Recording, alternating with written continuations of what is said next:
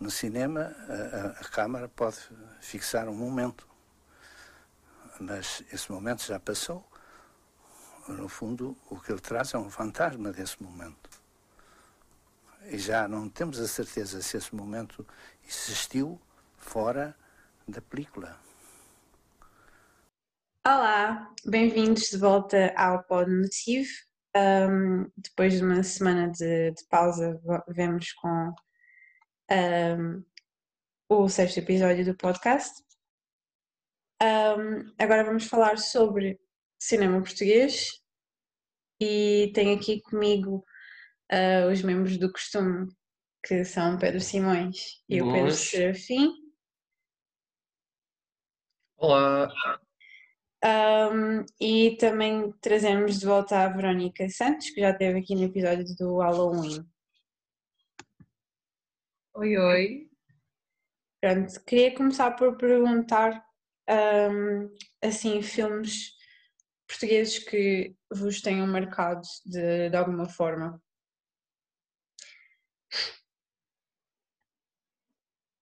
Queres começar por tu? Uau! Então, um, a minha primeira memória de cinema português é hum, um filme do Luís Filipe Rocha chamado Adeus Pai. É um filme de 96. Eu vi-o talvez um ou dois anos depois de ele ter saído com o meu pai, por acaso. E é um filme sobre um rapazinho de 13 anos que vai passar férias aos Açores com o pai, com quem tem uma relação complicada e é, pronto, é uma espécie de coming of age story. É, é protagonizada por Afonso Pimentel, com 14 aninhos nesta altura, e por João Lagarto. E pronto, é assim um filme meio agridoce e que me evoca muito de nostalgia. E pronto, foi assim, a minha primeira memória de cinema português é, é essa. E embora não seja um filme muito conhecido, acaba por ser um filme que de facto marcou e continua a ter na, muito vivo na minha memória. Um, pois, o primeiro filme que eu vi, o primeiro filme português que eu vi uh, foi no cinema também, que foi, não me lembro quase nada, uh, mas só me lembro que foi Mistério da Chada de Sintra, que foi 2007. Um, só sei que eu passei imensos anos a pensar, a confundir esse filme com o crime de Padre Amaro, por alguma razão. E só recentemente é que fui pesquisar e percebi que não, tinha visto o Mistério da Estrada de Sintra. Um, mas pronto, só me lembro de ver paisagens de Sintra e achar aquilo bonito um, e ficar, uau, wow, eu, conheço estes sítios e estou a vê-los no cinema. Um, mas, mas é isso, eu pronto, era criança e não lembro praticamente nada do filme. Por acaso queria rever. E, e você, Verónica Serafim? Eu, se calhar, uh, vou dizer uma, coisa um bocado clichê, mas um, foi numa fase em que eu estava. Foi quando eu comecei a ver filmes de novela vague e eu fiquei curiosa a pensar se havia alguma coisa portuguesa da época que fosse interessante e por acaso na altura a RTP uh, ah, ia passar verdes anos um, que por acaso eu e a Bianca revemos. Ela pela primeira vez eu revi durante a quarentena. Um, e pronto, também é um filme de coming of age é de, uh, é de 63 e quando eu vi pela primeira vez eu não compreendi completamente, se calhar era demasiado nova, mas eu lembro-me que adorei e fiquei super entusiasmada com a perspectiva de fazer um filme uh, que tivesse tanta qualidade, não só cinematográfica, mas também a nível do enredo, uh, e fosse português e senti-me, não sei, tipo, de certa maneira mais conectada com aquilo do que eu pensava que eu ia ficar. Um, e no geral é um, é um filme bom acho que foi o que me abriu portas para ter curiosidade sobre o cinema português. Uh, eu, ia falar, eu, eu, ia falar precisamente sobre o Verdes Anos também. A sério? Yeah, eu ia, até porque eu tenho, eu revi o Verdes Anos duas vezes em muito pouco tempo, até porque estou a fazer um trabalho sobre o filme para uma. Para uma cadeira. Uh, eu estou a escrever um essay à toa. Uh, mas eu ia falar do Verdes Anos precisamente porque foi também um dos primeiros filmes portugueses que eu me lembro de, de, de gostar mesmo muito. Eu vi e, e eu vi cerca de um ano antes de vir morar para Lisboa. Uh, e eu lembro-me de ficar bem cativado por certas uh, paisagens que vi no filme de Lisboa. Eu lembro-me de ficar bem excited por, por por vir viver para Lisboa no ano, no ano seguinte, porque, também por causa desse filme, um bocado irónico tendo em conta o, o percurso do protagonista, mas pronto. Sim. Um, mas, e depois eu, eu revi o, os Verdes Anos uh, pela primeira vez, vi, ou seja, vi pela segunda vez cerca de há, há um mês atrás, e o que, o que me marcou especialmente é que eu reconheci todas as localizações do filme. Uh, anos depois de o ter visto pela primeira vez e não ter reconhecido absolutamente nada. Um, e acho que isso pode, pode ser uma coisa muito simples, mas com um filme com o qual eu já tinha uma ligação antes e ter reconhecido tantos lugares, deste, tantos, tantos lugares que, que aparecem no filme numa segunda vez, não sei, senti, senti mesmo em, senti-me mesmo em sintonia com o filme. Uh, um, por acaso, isso é uma coisa interessante porque a primeira vez que eu vi quer dizer, só vi uma vez Anos, mas uh, lembro que depois de acabar o filme um, estava super furiosa por causa do protagonista, não vou estar aqui a dar spoilers, mas não, não gostei muito do filme à primeira por causa do, do da narrativa mesmo, do protagonista. O meu, o meu lado assim super feminista veio um bocado de cima e descontei um bocado no filme. Mas ao longo do tempo, quanto mais eu penso sobre o filme, uh, venho gostando mais e mais. Um, e dei-me por mim a passar em sítios um, em Lisboa que, que, aparecem no filme e a ter essa nostalgia destas cenas no filme. E por causa disso, por causa dessa, desse reconhecimento, um, dessa nostalgia que, que, os locais que, que aparecem, que, que uma pessoa um, reconhece, acabei por ter assim mais, mais afeto pelo filme ao longo do tempo, quando, ao longo do que o tempo passava. E, por exemplo, fui no outro dia rever a nota que tinha dado ao filme uh, era muito mais baixa da nota que eu daria agora. Um, portanto, achei interessante falar sobre isso das, dos, das paisagens de Lisboa e como isso um, afetou a tua ligação com o filme, porque a mim também foi um bocado nesse, nesse sentido. O que é que tu achas sobre os verdes anos? Eu gosto imenso dos Verdes Anos, embora a experiência que vocês tiveram com esse filme eu tenha tido com outro filme, não tem nada a ver, que é o Jaime, do António Pedro Vasconcelos. E eu acho que isto, acho que isto acaba por ser uma particularidade que o cinema português terá, pronto, para nós, portugueses, que é, de facto, estão ali os sítios que nós conhecemos, e então imediatamente criamos outro tipo de ligação com, com as narrativas e, e com, as, com, as, paisagens que estamos a ver. E o, o Jaime, neste caso, não em Lisboa, mas no Porto, um, também me aconteceu ao ver, ao ver eu vi filme há muitos anos, também com o meu pai, um, na SIC, acho que até era um filme na altura da SIC, e, e na altura ainda não tinha conhecido o Porto e quando o revi há, pronto, há, dois ou três anos atrás e já conseguia rever hum, todos os sítios, todas as paisagens também, criei outra ligação com o filme E, e também já gostava do filme, mas fiquei a gostar ainda mais também por causa disso. Eu acho que os cinemas nacionais têm muito disso, de criar essa ligação com, com as pessoas. Acho que é importante ter essa representação do, do país e dos lugares que conheces uh, no cinema.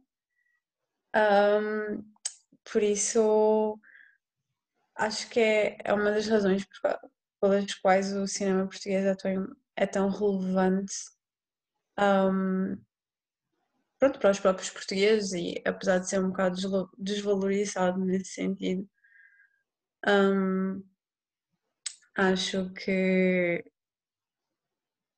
é relevante porque, não sei, nós damos muito valor a cinemas estrangeiros, um, mas pensarmos na forma como o cinema português acaba por ter significado para nós, por reconhecermos aqueles locais e aquela cultura, um, os filmes estrangeiros têm ainda mais uh, significado para os estrangeiros desses de respectivos países, porque revêem neles a sua cultura, as suas as paisagens e toda essa memória coletiva. Um, acho que é um, é um aspecto relevante a ter em conta quando se, quando se pensa no cinema do, do próprio país e na importância que ele tem para, pronto, para a cultura da, para a sociedade do, do país. Isto de repente ficou um, um tema super abrangente, mas pronto. Não, mas faz sentido. Olha, por exemplo, em relação a isso que vocês estavam a dizer, eu por acaso senti isso foi com Dor uh, Faina Fluvial, de Manuel Oliveira. Hum. É tipo um, um, filme super antigo, também no Porto. E eu lembro-me que foi depois de eu ter ido as minhas primeira ve primeiras vezes ao Porto, que foram bastante de seguida. Um, e eu achei interessante porque eu estava a ver o que eu tinha visto, mas como era antigamente, um, e de uma perspectiva bastante experimental e artística, porque pronto, uh, foi feito nos anos 30, um, mas todo este tema também é interessante porque ecoa na problemática de definição do cinema português e uh, produções que não são, não têm tanta ostentação e hegemonia, por exemplo, a nível de distribuição, como é o caso dos Estados Unidos, vá. Um, e tipo, eu acho que se calhar até desenvolvo mais daqui a bocado, mas a procura do cinema português ser um tema dentro do cinema português, um, que é mesmo algo que é estudado um, pelas pessoas que estão nesta área. O que é que queres dizer com a procura do cinema português dentro do cinema português?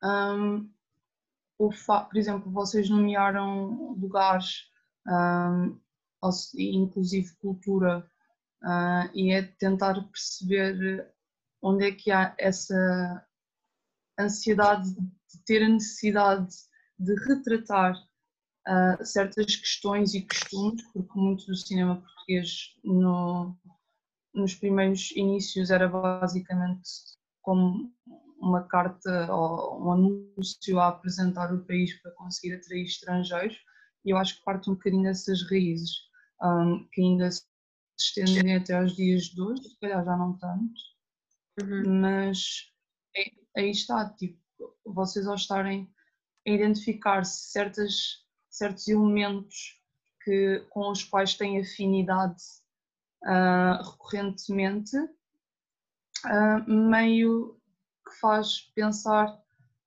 que haja uma procura de tentar encontrar o cinema português em contraste ao cinema que é passado mais frequentemente nas nossas salas de cinema uh, e assim tipo de uma perspectiva meio meta. Uhum. Um, Sim, do tipo de tentar procurar uma identidade cinematográfica Exato, exato, exato. Ahm, pronto, mas como tu falaste sobre o Manuel de Oliveira, queria perguntar eh, as vossas experiências com o cinema dele e o que é que, que, é que já viram dele, o que é que, o que é que acham dos filmes dele.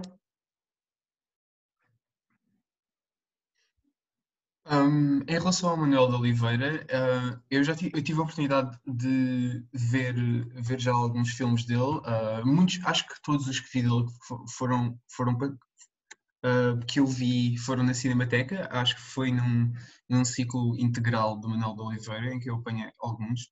E eu confesso, eu tive alguma dificuldade em um, ligar-me em alguns dos seus filmes e acho que também não foram, não foram propriamente os mais acessíveis. Um, falo, por exemplo, do Ato da Primavera, por exemplo, uh, em que eu tive alguma dificuldade em, em ligar-me ao filme, mas um, dois filmes dele que não são dos mais conhecidos e acabei por adorar um, foi uma curta uh, chamada A Caça Hum. um, e outro, e este é o meu preferido dele, uh, sem dúvida, que se chama A Caixa, o que, e que foi filmado uh, em Lisboa, passa-se todo numa escadaria um, em Alfama, penso eu, e é interessante como eu sempre associei o Manuel Oliveira como sendo um cineasta do Porto, que filmava primeiramente o Porto, mas este filme que ele fez sobre Lisboa e muito sobre uh, relações um, entre pessoas em Lisboa. É um, é, um, é um- é um filme que quase procura caracterizar Lisboa através de, de uma, de uma seleção de, de personagens. Passado, passado, em que a ação é passada num local muito restrito. Um, e eu, eu sempre ouvi falar de vários filmes dele como o Val Abrão como o Francisca, por exemplo, Maniki Balboa, esses filmes super conhecidos dele, ah, mas neste filme, A Caixa, que eu nunca, eu fui, fui, fui à Cinemateca ver sem saber quase nada sobre o filme, mas acabei por, um, por me ligar mesmo muito a este filme, e eu acho que mesmo que é, é um dos filmes dele mais acessíveis para, hum, para pessoas que queiram hum, iniciar-se com, com o cinema de Manuel de Oliveira. Acho, que- acho que essa é a minha recomendação para pessoas que queiram ver mais de, de Manuel de Oliveira, mas também de, cinema português no geral. O, a curta que falaste antes, como é que se chamava? Ah, a Caça. A Caça, ok. E é sobre o quê? Ah, basicamente passa-se no, passa-se muito no, no campo, é um, é um, um cenário rural, ah, é um bocado uma parábola, ah, onde é uma história que parece muito simples, mas não é, é claramente para, para indicar temas mais que- para além de- de- da ação, da ação de que para a ação que se passa, mas é, é sobre basicamente dois, duas crianças que vão, que vão passear no, no campo, fogem, fogem das suas responsabilidades e dos pais, eles vão brincar e acontece algo ahm, a uma delas ah, e eles vão ter que lidar com, com, a- com a situação. É um bocado uma, uma fábula moral, não sei, ahm, sempre com. Mas que eu, que, eu, que eu achei bastante curiosa. Ahm, Por acaso nunca tinha ouvido falar desses dois. Ahm, eu comecei muito tarde de Manuel Oliveira, na verdade, a primeira vez que vi filmes dele foi este ano. Ah, e o primeiro filme dele que eu vi foi, foi o Nicky Bobo. E sempre ouvi muito aquele, aquela ideia preconcebida de que os filmes dele eram muito lentos e muito difíceis. Ahm, então estava um pouco preparada para, para isso, tipo, ok, vou ter que me esforçar a ver este filme, não sei o quê. Mas por acaso achei o Nicky super acessível, super fácil e divertido de ver. E gostei mais do que estava à espera. Ahm, pronto, que é sobre, sobre um, um grupo de crianças, basicamente, no, no Porto. E não sei, há toda uma, toda uma simplicidade um, e que vem das próprias das próprias dos próprios atores crianças talvez um, que dão pronto dão essa essência ao filme que não sei achei muito bonito de ver e por acaso gostei imenso e pronto. Ainda tenho que ver muitas coisas do Manuel de Oliveira porque na verdade só vi só vi o Nicky Bobó e o Douro Fala Funial fauna fluvial. Um, e tu viste, viste mais, não viste? Eu vi bastantes, talvez o realizador português de quem eu vi mais filmes, eh, de várias épocas diferentes pronto, do repertório dele, desde o Val Abrão, o Amor de Perdição, até, aos, até alguns mais recentes como o GB a Sombra ou o Estou em Casa de Angélica, e pronto, eu ao início também tinha um bocado, lá está aquele preconceito que existe, que é geral, que é o cinema português basicamente está dividido em, em dois tipos, que é filmes muito de autor intelectuais e difíceis de ver e digerir para o público em geral, e os filmes super comerciais como o Crime do Padre Amaro. Um, e então, pronto, ver um filme do Manuel de Oliveira primeiro traz esse medo e traz também um, pronto, uma espécie de expectativa, não é? Porque é o, pronto, é o nosso grande símbolo. E então, ver um, se virmos um filme de Manuel Oliveira e não gostarmos, há quase também um, um receio de, de sermos um, jul, jul, julgados uh, por causa disso. Uh, no entanto, por acaso, uh, gostei de todos os que vi. O, o mais fraquinho de calhar até foi a Divina Comédia e mesmo assim também achei muita graça. Um, ah, e no, no Manuel Oliveira, o que é que se há de dizer? É, pá, tem uma fotografia incrível, a escolha de atores é sempre maravilhosa, um, pá, e não há nenhum filme dele que eu, que eu de facto não tivesse gostado. E, e, é impressionante que, mesmo já nos últimos filmes, a qualidade esteve sempre lá, é completamente imaculada e é um homem que, na verdade, até soube sempre manter o seu cinema atualizado, o que numa carreira tão longa não, não é necessariamente algo fácil. E depois, sendo um, uma figura tão estabelecida, poderia cair no, no erro de, de se tornar preguiçoso, digamos assim, e, e deixar-se levar pronto, pelo seu estatuto, e, e não, quis sempre trabalhar, quis sempre estar uh, nas rodagens, e pronto, eh, isso é absolutamente louvável e pronto, e vejo o Manuel Oliveira sem medo. Uh, um, é, é, é, só para acrescentar uma coisa, é, é incrível como ele tem tantos, tantos filmes e, como estavas a dizer, ele, ele, nunca, ele nunca se um, nunca se deu a uma certa preguiça por causa do seu, do seu, do seu estatuto, mas é incrível o, a diversidade em termos da filmografia dele, porque há, falavas naquele preconceito que as pessoas têm, que os filmes de Manuel Oliveira são completamente impenetráveis, são difíceis, são chatos, são lentos, mas, por exemplo, e, e muitos de facto são, uh, mas, mas ele acaba por ter coisas como o Aniki Bobó, desde o Aniki Bobó até um filme completamente tão, sei lá, austero, como alguns que eu vi dele, tipo um filme dele chamado Party, que, não sei, é, é, pareceu-me bastante impenetrável o ato da primavera, mas eu não sei, há, há, há, há, tanto no cinema Manuel Oliveira, tantos, tantos géneros, tantas influências, que eu acho que é impossível de, de o restringir a um, a, um, a um, certo estereótipo, a uma ideia que existe sobre ele, porque ele fez de tanto, fez tanto e de tudo que uhum. não sei, é mesmo, é mesmo para, é mesmo para descobrir um, encontrar, encontrar que, que partes da, da, filmografia do Manuel Oliveira se gosta e, e, e apreciá-lo, porque acho, acho que nem todos os filmes dele são para toda a gente, certamente não foram para mim, mas acho que se qualquer pessoa for tentar explorar a filmografia dele, vai encontrar algo para, para, para ele, sem dúvida. Uhum.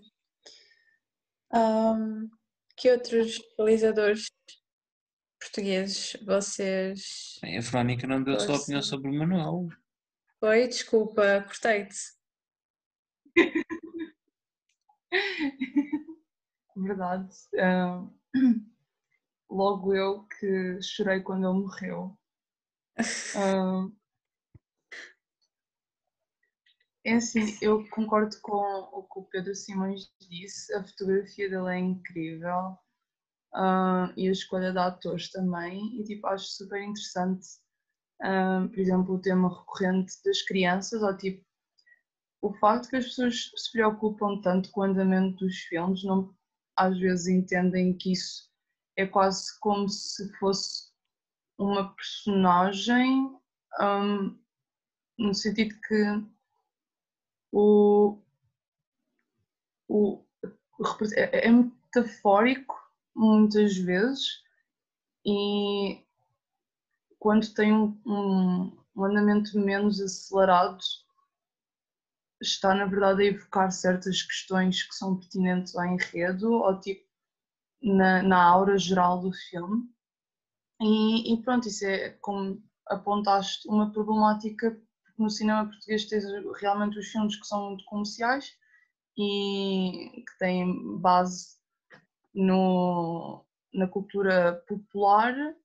Hum, ou tens filmes que são filmes de autor ou filmes em que o, realizador está a tentar assumir e a tentar cunhar o seu nome hum, e são mais entendidos ou são vistos mais recorrentemente hum, e, e, de forma mais interessada por se calhar hum, pessoas que estão mais instruídas acerca do cinema, uh, ou seja, cinema com um C grande, vá, um, porque querem compreender e entender e já estão familiarizados com a técnica cinematográfica um, e eu acho que se calhar isso é o que faz que, que se cria essa dificuldade que ocorre uh, no visionamento destes filmes por parte de, de, uma, de espectadores que estão se calhar mais habituados um, a, a, cinema de tanto português como estrangeiro, que é feito mesmo para chegar ao máximo de pessoas possível. Uh, mas eu, eu, eu, definitivamente gosto muito dele e eu acho que cair num estereótipo é fácil, uh, porque realmente é algo que a maior parte das pessoas diz, uh, mas para ver cinema português eu acho que tem que ser Manuel de Oliveira, porque ele é um, um pioneiro, sem dúvida. Uhum. E ainda sobre o Manuel de Oliveira, é, é incrível como ele, ele começou a filmar tão cedo. Uh, acho que foi mesmo dos primeiros cineastas portugueses a, a destacarem-se. Uh, até tipo nos, filmes, nos, nos, anos 30, nos anos 40. Uh, e depois ele, ele é, é, curioso como ele teve um, um período muito grande sem filmar durante, durante a ditadura e mesmo depois desses anos todos voltou e estabeleceu a sua carreira e construiu uma filmografia louvável com, com imensa diversidade estilística, com imensa temática, uh, com tantos, que abordou tantos tópicos de cultura portuguesa e uh, não sei, acho que qualquer pessoa que esteja interessada em cinema português, mesmo, mesmo que muitos dos filmes dele sejam, pareçam impenetráveis, acho que, tem que ver Manuel de Oliveira. É mesmo incontornável. Pronto, para além de, de Manuel Oliveira, que é incontornável, que outros realizadores portugueses vocês gostam?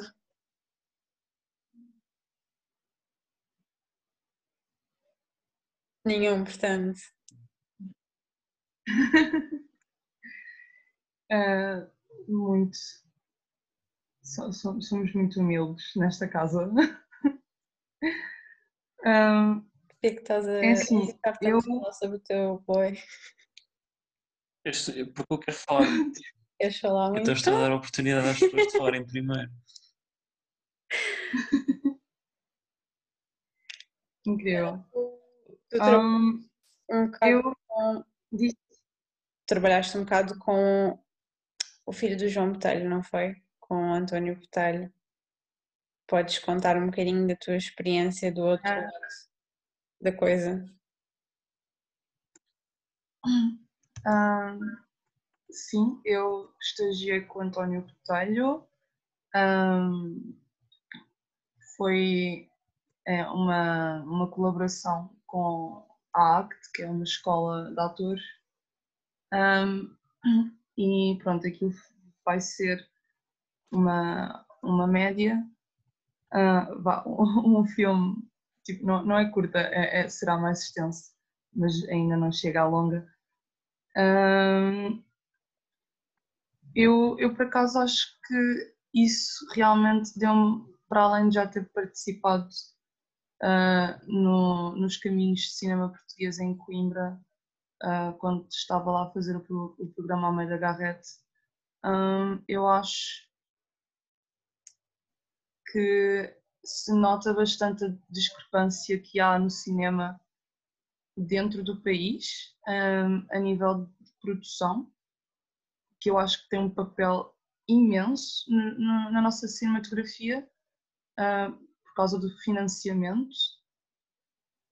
Porque, pronto, por exemplo, o, o António Botelho já não, não é que ele já tenha um nome que, que lhe abra portas logo assim do nada, porque eu sei que ele continua a concorrer ah, também aos concursos do ICA, por exemplo, mas eu, eu acho que é interessante reparar na motivação que há por parte das pessoas que gostam de cinema que têm em, em produzir os seus próprios filmes em Portugal Ahm, e como isso acontece simplesmente pelo amor do cinema, eu acho muito bonito, mas é de facto porque também vem dessa necessidade de pequenas produções hum, para fazer algo, porque há para haver falta de investimento nesta área, neste país.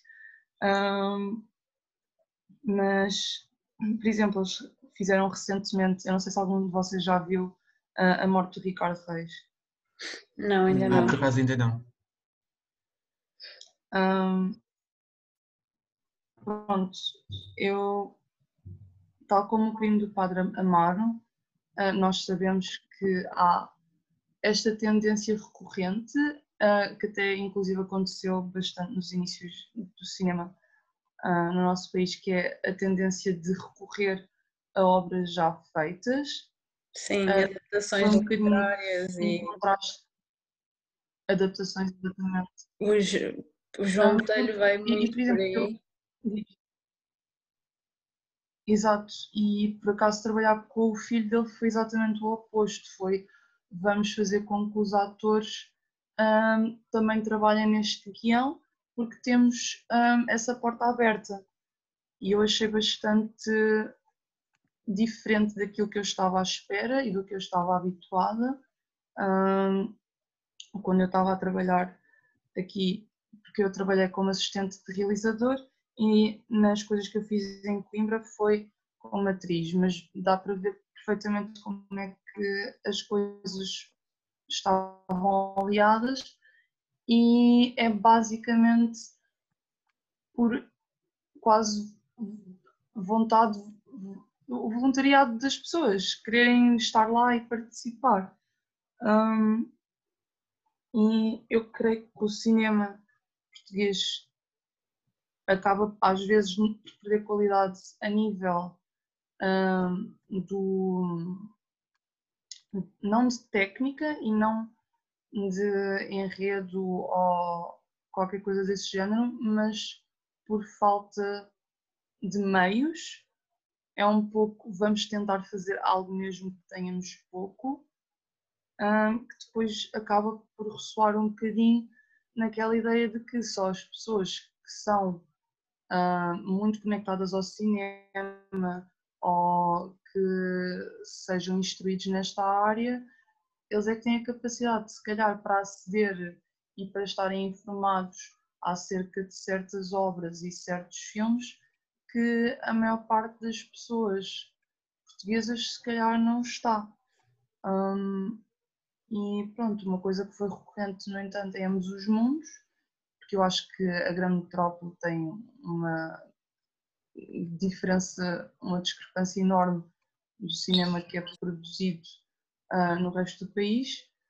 Um, e que é essa necessidade de, de fazer algo um, independentemente de, dos meios que nós temos. Um, uhum. E eu notei bastante isso. É, tipo, queixas mesmo e, e, o querer e a vontade de lutar contra um, a ausência de financiamento. Sim, por acaso, um, isso, pronto, mencionar essa ausência de financiamento fez-me lembrar da, daquela proposta da lei um, que saiu e da manifestação do, exato, da manifestação do movimento uhum. estudantil pelo uhum. português. Um, e o Serafim fez uma, fez uma entrevista uh, a uma pessoa desse movimento um, queres contar um bocadinho como é que foi essa sim, sim, sim. Um, eu, eu, eu, ia, eu ia, depois da tua intervenção, Verónica, eu ia falar precisamente sobre, sobre isso. Estavas a falar sobre as condições de, uhum. de, de, produção e de financiamento no cinema português. Uh, e a verdade é que uh, com, com esta nova lei, com o surgimento de, de plataformas, com, com plataformas com, com imenso poder, como a Netflix, que tem, que, que tem imensos meios económicos e, e que vêm para, para, para vem, vem investir para, para, para Portugal, mas a verdade é que o, o financiamento um, o financiamento do cinema português vai, vai, vai tornar-se cada vez mais difícil vai tornar-se cada vez mais difícil um, para, para realizadores independentes uh, verem as suas ideias um, concretizadas. Um, a questão é, uh, ou seja, estamos numa realidade em que, com esta nova lei, as plataformas uh, de, de, streaming, tal como uh, plataformas, tal como empresas de TV por cá, por exemplo, pagam impostos para, para financiar o ICA, para, para o ICA ter fundos para financiar um, projetos independentes portugueses e com, com, com a vida, de, por exemplo, de uma plataforma como a Netflix para cá, seria uma oportunidade para, para financiar o, o cinema português mais que nunca, mas a verdade é que com estas novas leis aprovadas há pouco tempo, um, temos uma situação em que um, o, o ICA vê-se com cada vez menos, menos dinheiro para poder eh, financiar projetos que não sejam uh, ditados pelos concursos da Netflix, por exemplo. E, e, daí surge, surge o movimento estudantil pelo cinema português. Uh, um dos membros, e, e, eu entrevistei um dos, um dos membros sobre, sobre todos estes assuntos uh, que, que, tivemos aqui a falar agora, sobre o que é buscar, um, tentar, tentar arranjar financiamento uh, em Portugal, que, condi que condições de, de produção um, se projetam para o futuro do cinema português um, e podem esperar essa entrevista num futuro próximo uh, no website do, do NCIV, pronto, fazendo o, o plug uh, para a entrevista. Mas, mas sim, e, e, e, e acho que uh, essa entrevista, e não só essa entrevista, mas como toda esta situação é muito relevante uh, tendo em conta o que estavas a falar há bocado, Verónica. Sim, eu acho, acho que agora, tendo em conta esta deixa, podíamos uh, terminar por falar sobre, sobre as nomeações para, para os Oscars. Um, que, pronto, um, acho que esse reconhecimento externo um, é sempre relevante nessas questões de, do futuro, do, o que será o futuro do cinema português. E pronto, houve recentemente, a semana passada, se não me engano, um, as candidaturas para nomeação para filme nos Oscars, filme estrangeiro nos Oscars, representante ou representante português, e as, um, as, os candidatos eram o, o Listen, da, Ana Rocha de Souza, o Vitalina Varela, do Pedro Costa, um, o Mosquito, de. Dê-me só um segundo, que eu não me lembro de quem era. Um, de João Nuno Pinto e o Patrick Waddington. do Gonçalo Waddington. Pronto. E pronto, o que foi escolhido para representar, para ser candidato ao, a, às nomeações foi o, foi o Listen, do, da Ana Rocha de Souza, que, é, que, era, que era uma atriz portuguesa e essa ainda é, pronto. e essa foi essa primeira longa-metragem. E pronto, vou só falar um bocadinho sobre Listen, que estreou dia 22 de outubro e foi o mais visto nesse fim de semana, o filme mais visto em, em Portugal. Uh, pronto, ele recebeu quatro prémios no Festival de Veneza e agora foi nomeado para candidato português aos Oscars. Uh, basicamente é um filme sobre uma família de imigrantes portugueses em Londres, uh, quem a Segurança Social retira a guarda dos três filhos e relata uma realidade uh, que acontece mesmo na Inglaterra e a realizadora estava, pronto, nós fomos ver no dia seguinte à estreia, estava lá a realizadora e a atriz principal, a Lúcia Muniz, e na conversa com elas, a realizadora disse pronto, falou muito sobre essa realidade que se passa na Inglaterra, ela esteve lá a estudar também. Um, fez uma pós-graduação, pensou. E pronto, ela disse que estudou muito essa realidade e tentou um, expressar isso no filme. Um, e só uma parte assim pessoal, eu, eu gostei muito do filme, mas eu estava à espera. Um, principalmente porque apesar de ser uma análise sociopolítica, não é retratado de forma tão crua como a maior parte deste tipo de filmes. Um, e achei que a fotografia tinha um papel muito importante, porque há pequenas pistas visuais muito, muito subtis ao longo do filme, como, por exemplo, um, a filha do meio, que é surda, uh, está sempre a fingir fotografar com uma câmera de papel e pronto, isso é muito simbólico porque mostra que ela interpreta, apesar de, pronto, sendo surda, interpreta o mundo através da visão. E há certo momento no filme em que as lentes da câmera, nós vemos várias vezes uh, frames a partir das lentes dessa câmera, e há certo momento em que, elas, em que essas lentes estão partidas e um, vemos que é representa muito esse momento em que, que a narrativa uh, começa a ser uma. entra num, numa fase muito crítica. Um, e pronto, o, acho que o título do filme faz um contraste muito simbólico com, com o facto da filha, da, da filha do meio ser, ser surda.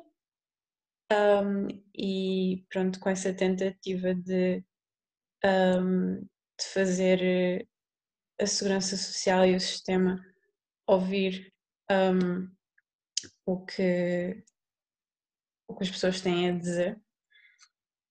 E, e, pronto, não sei se agora o Pedro quer fazer uma, um contraste uh, com outro filme que ele gosta imenso e que pronto, não foi escolhido para os Oscars.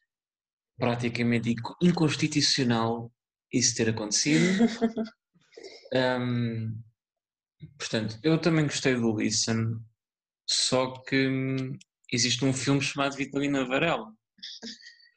E existindo Vitalina Varela, não faz sentido nenhum o Wilson ser o nosso candidato.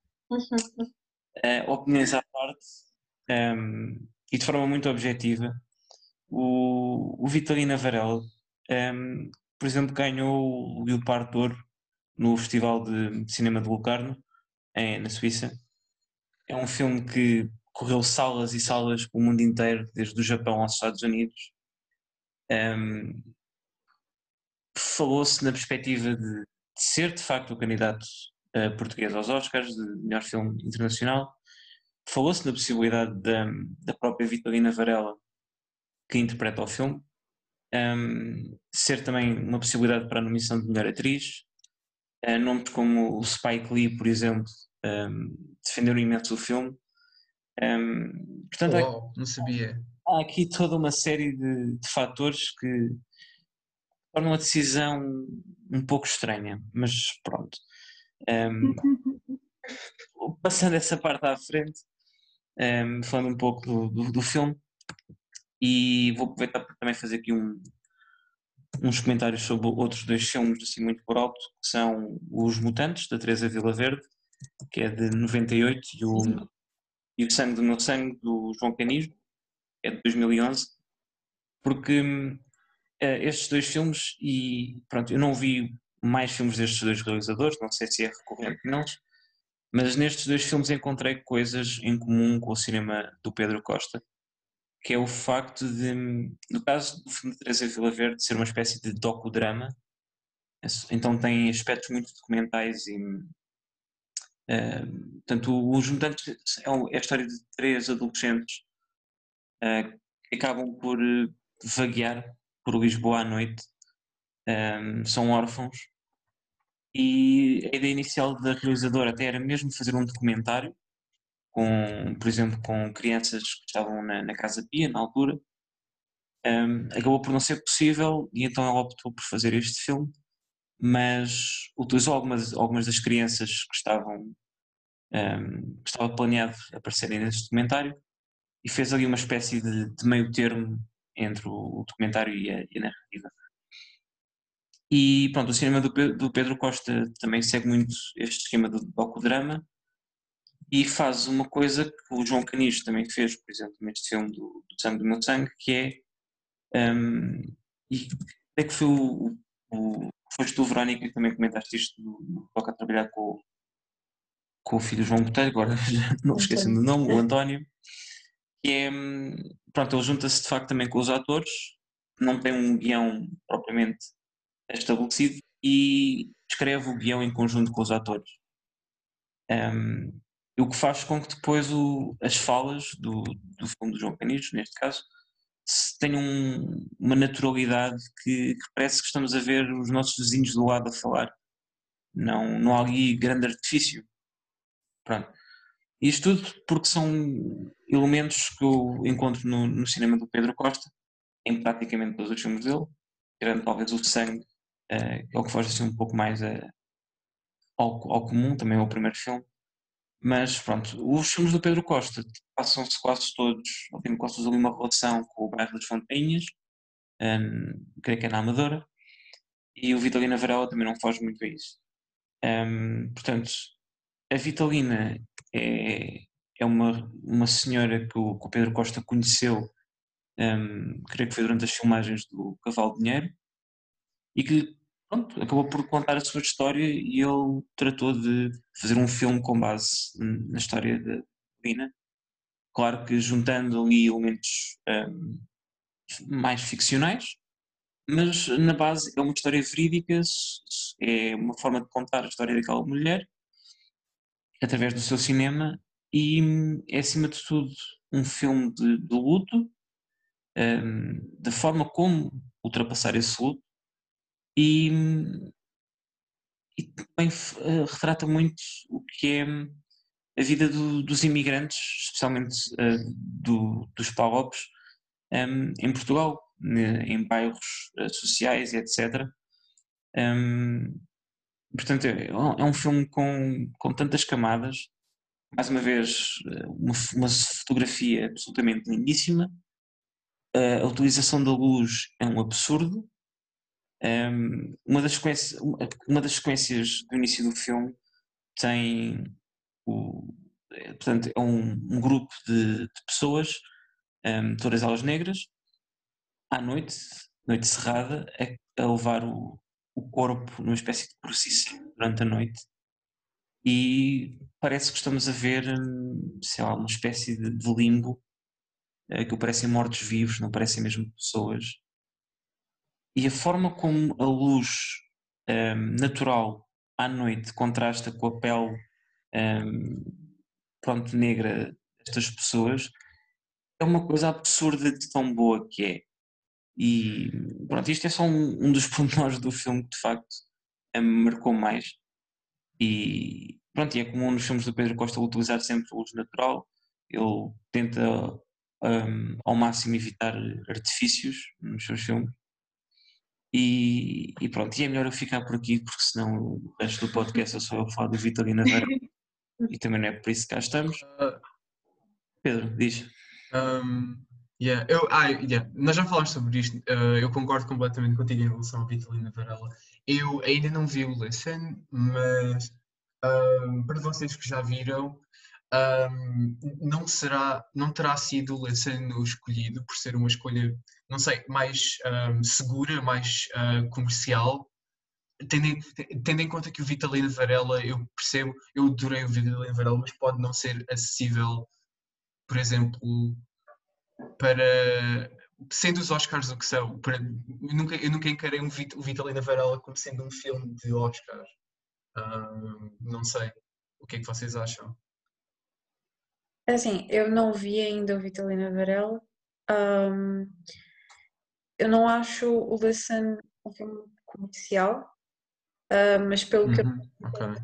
ela realmente parece-me um bocado menos acessível do que o Listen, talvez porque um, não sei, mas percebo o que é que queres dizer quando, em, quando dizes que uhum. parece mais acessível, parece uma escolha mais segura. Um, talvez porque até porque pronto, passa-se na Inglaterra, tem toda essa essa questão assim Uh, metade do filme é falado em inglês. Um, uhum, okay. Talvez seja mais uh, uh, fácil de deles se identificarem. claro que isso não devia ser um, um critério de, de, escolha para o filme, claro. mas sabemos que não, as coisas não acontecem como devem ser. Um, então, pois eu percebo, mas não tendo visto a Vitalina também não posso fazer grandes comparações. Bem, um, posso? Portanto, eu compreendo essa perspectiva. A questão é que, lá está, os Oscars valem o que valem, não é?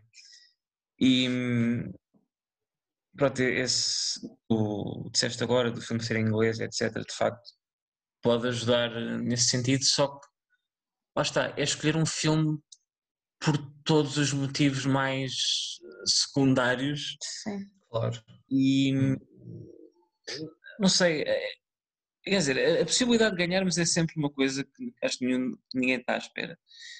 Então, eu pelo menos creio que é mais pela integridade da qualidade do cinema do que o que é que vende mais.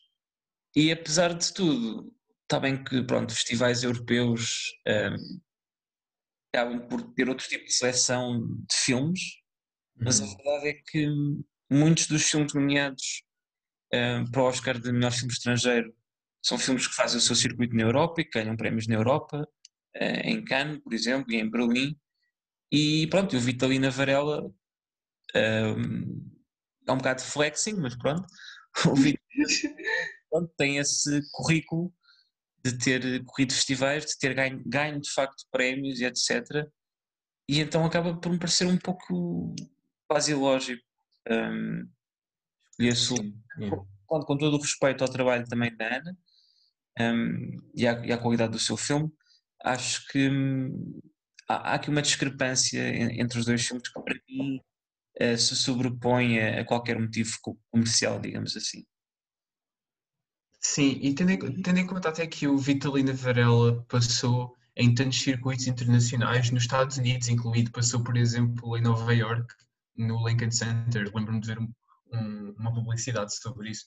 E acho que isso, acho que vendo o filme a ser tão internacionalmente reconhecido uh, pela crítica, por festivais, etc., eu, eu, eu, cheguei até a pensar que, ok, será desta que temos um filme do Pedro Costa tipo, representado nos Oscars, mas pronto. Uh, eu queria pegar aqui só rapidamente num ponto uh, que a Bianca implicitou, que foi, uh, e, por acaso eu estava por perguntar, porque eu também ainda não vi o Lesson, mas era em relação à questão da língua, um, porque por acaso isto foi algo que eu falei com o Dave, um, que a nossa geração tem um, uma maior. Um, estamos mais aptos a ver filmes portugueses e a tentar uh, embranhar-nos nesse mundo do que se calhar gerações anteriores, porque nós tivemos mais exposição uh, mídia e na altura eu até me ri porque ele mencionou os brancos com açúcar,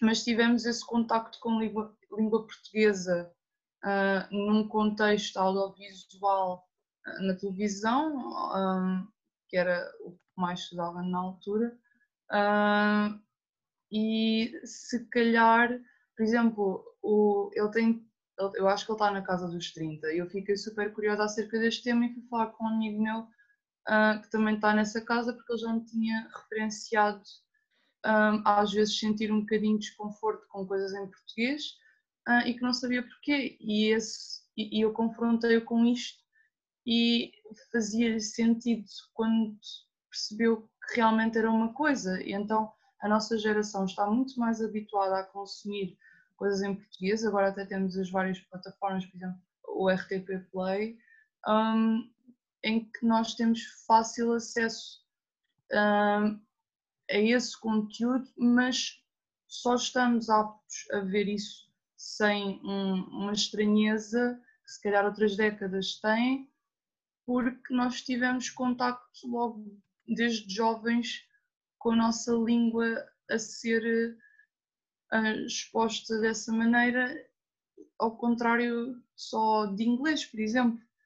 Um, eu, eu acho particularmente interessante um, e, e, também queria mencionar um, a, o, fator uh, documental que o Pedro mencionou, que realmente é, mesmo que seja só implicitamente, aquilo que nós estávamos a falar no início, um, é, é, sempre algo recorrente no nosso, ou muitas vezes no nosso cinema, que é, que é a presença desses elementos com o qual temos, somos familiares a, e eu acho incrível que haja essa empatia criada por vermos estes elementos, mas ao mesmo tempo há várias uh, faixas etárias que têm estranheza ao ouvir a sua língua e se calhar um, a maneira como nós falamos ou não falamos, porque às vezes eu sinto que os guiões são super formais e causam uma estranheza, um, que, que, existe. Um, e pronto, eu, eu achei que isto era pertinente para olharmos um, para o nosso cinema nestes pontos de vista. Bem, bem, já fizemos aqui um bom tempo de, de podcast. Um, queria então agradecer-vos por participarem, um, Vera, por dares a tua, o teu input de, de atriz e assistente de realização. Ui. Um, Hire me. Em promo. Um, e pronto, isso. Um, espero que tenham gostado. Uh, apoiem o cinema português, vejam filmes portugueses e vemos para a semana com um episódio sobre festivais de cinema.